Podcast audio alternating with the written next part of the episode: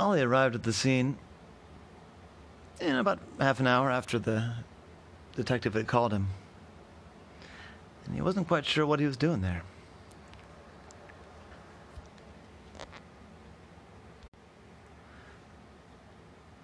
Saucy went up to the detective when he got there and said, "Hey, Phil, what's uh, what's going on?" And Phil is Philomena. She was a detective at the department. "Ollie, thank you for coming. There's something fishy here, Ollie. I was hoping you could help me sniff it out." I said, "Okay. I mean, look, I can open and shut case. It's not every case that you find, you know, the perp's wallet. That's just it. When we came in to this crime, well, first let me back up a sec. It's a it's a burglary. Somebody broke into these people's house, and they broke into their safe, and there they took, from there they took diamonds, rubies, gold, and cash. Also a watch. Overall, about forty. Five thousand dollars worth of stuff. It's a big theft. But when we came in, we found, like you said, we found the wallet. We found fingerprints matching the wallet. We found some hair that matches the person in the wallet too. Um, there's some boot prints of the right size. The person in the wallet."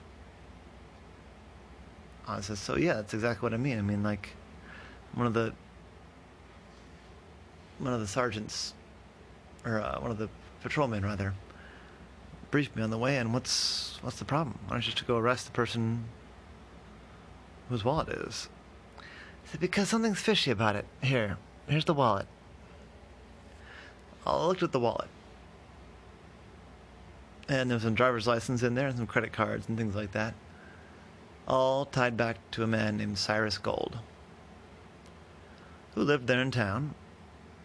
And they had a library card and some credit cards and a gym membership card, things like that. Normal wallet stuff. I said, "Okay, so what's what's the problem?" "It's too much, Ollie. I've been a detective for five years now. Before that, I worked a lot of crime scenes. And you just don't... F it's just never this easy, Ollie." I said, "Yeah, okay, what do you mean?" I said, "Look, we've got evidence just over and over and over the place. There's fingerprints everywhere. There's the wallet. There's the, the hair. Uh, there's some, some other samples around. It's too much, Ollie. It's too much. I don't believe it. I think it's staged, Ollie." I said, "Oh." I said, "Yeah.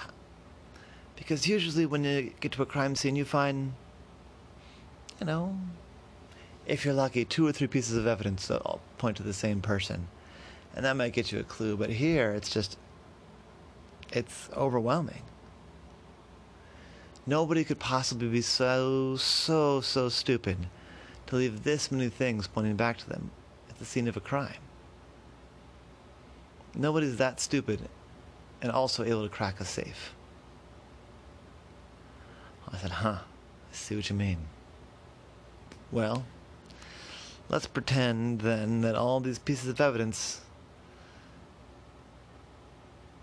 what if they weren't I D?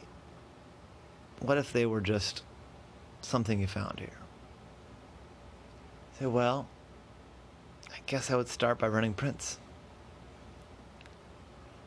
Well, I said, "Great, let's, uh, let's do that." So they did, they dusted a lot of the stuff that they'd found for prints. And they sent it in. The database people were not very busy that day, so it came back about five minutes later. I said, "Okay, what do they say?" They said, "Well, so Cyrus Gold matches some of the fingerprints on the wallet and the cards and stuff. Um, and there's no fingerprints matching between the wallet and the other evidence and the house itself. There are fingerprints around. But here's the thing. There are some fingerprint matches between fingerprints on the wallet and on a couple of the cards with some fingerprints here around the outside of the burglary. But that's all there's in common. There's none of Cyrus Gold's fingerprints around the crime scene. So oh, something definitely weird is going on. So Ollie did a little bit of research. He got out his phone and searched some databases that he used sometimes, including one of them where he found some information about this Cyrus Gold. He's a low-level thug, a mob enforcer, but not like a trusted mob enforcer, just like a hired set of muscles. Low-level thug. Nobody cared much one way or the other about this person.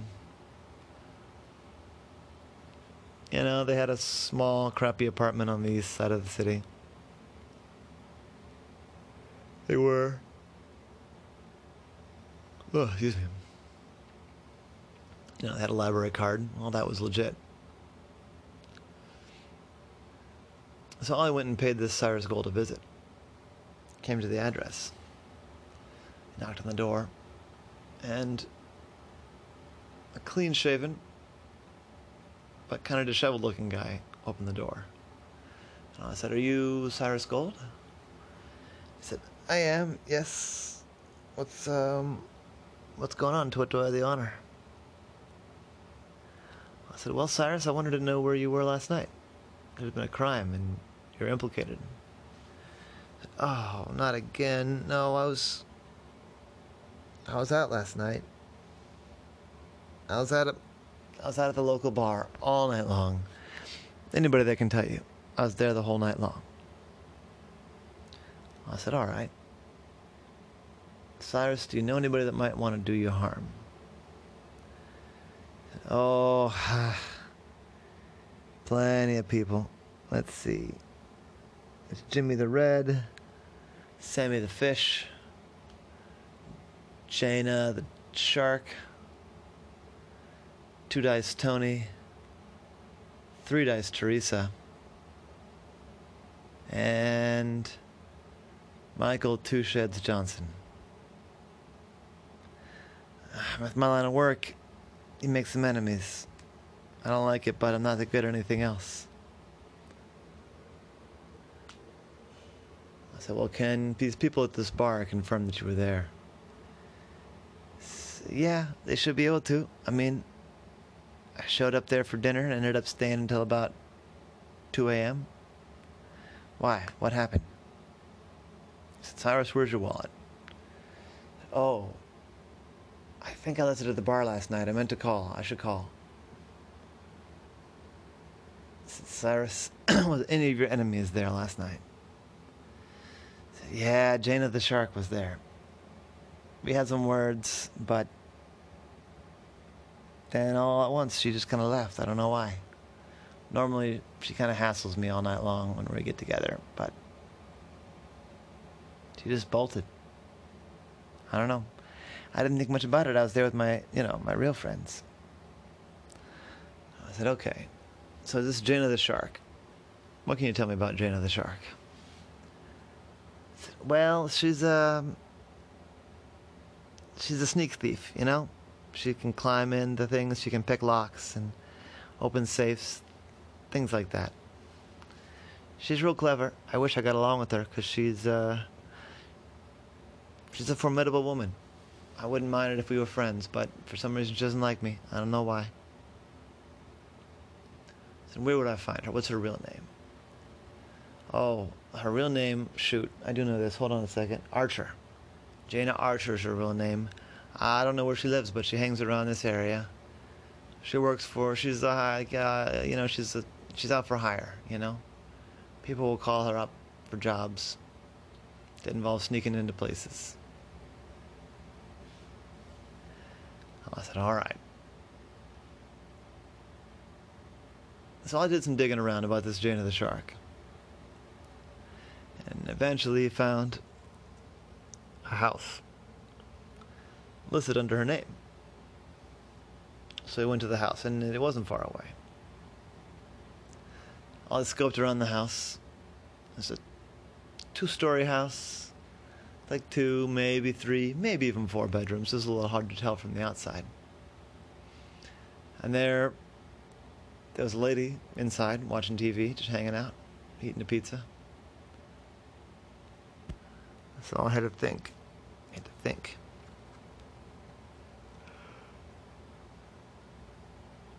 Excuse me. And then he noticed something, and he decided to try the direct approach. So he got a webcam, put it on his forehead. He knocked on the door. Nobody answered. He knocked on the door again. And I, hold on, I'll be there. And then came to the door, a tall, dark-haired lady. I said, yes, how can I help you? I'm busy right now. I said, hi, ma'am, are you Jaina? I am, who are you? I said, my name's Ollie the Octopus. I'm a private eye. I said, oh, I don't have any time for no private eyes. You got the wrong address. I don't know who you are. She started to close the door, and Ollie put a arm in the way. I said, Jaina the shark. She said, oh, what do you know? I said, I know that you've got a conflict. I said, oh, that guy, man, I didn't, I ain't got nothing to do with him. I said, well, that may be, but your watch tells a different story. And she covered up her watch with her hand. I don't know what you're talking about. You need to go away.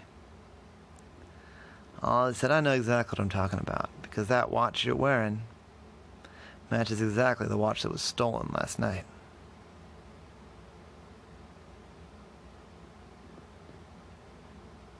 She said, I, you ain't no cop. You got no badge. You best get on out of here before something happens to you. I said, all right. But don't say I didn't give you a chance to do this easy way. So Ollie left. But as soon as he got off the property, he called the detective. And he said, hey, Philomena, I got the perp. It's Jaina the shark. Forget about that other guy. Forget about Cyrus Gold. It's Jaina the shark you want. Here's the address, but you better hurry. I have a feeling she's about to... Oh, nope, she's on the run. Uh, follow my signal. Because Jaina the shark got into a car around the back. Ollie scampered and got there before she pulled away. And claimed, grabbed onto the bumper. He's pretty sure that she didn't notice. Ollie left his phone on so the G P S tracker would be uh, going. He started, you know, texting them directions where she was going. She was moving fast, but not crazy fast. She was headed for the highway, Ollie realized.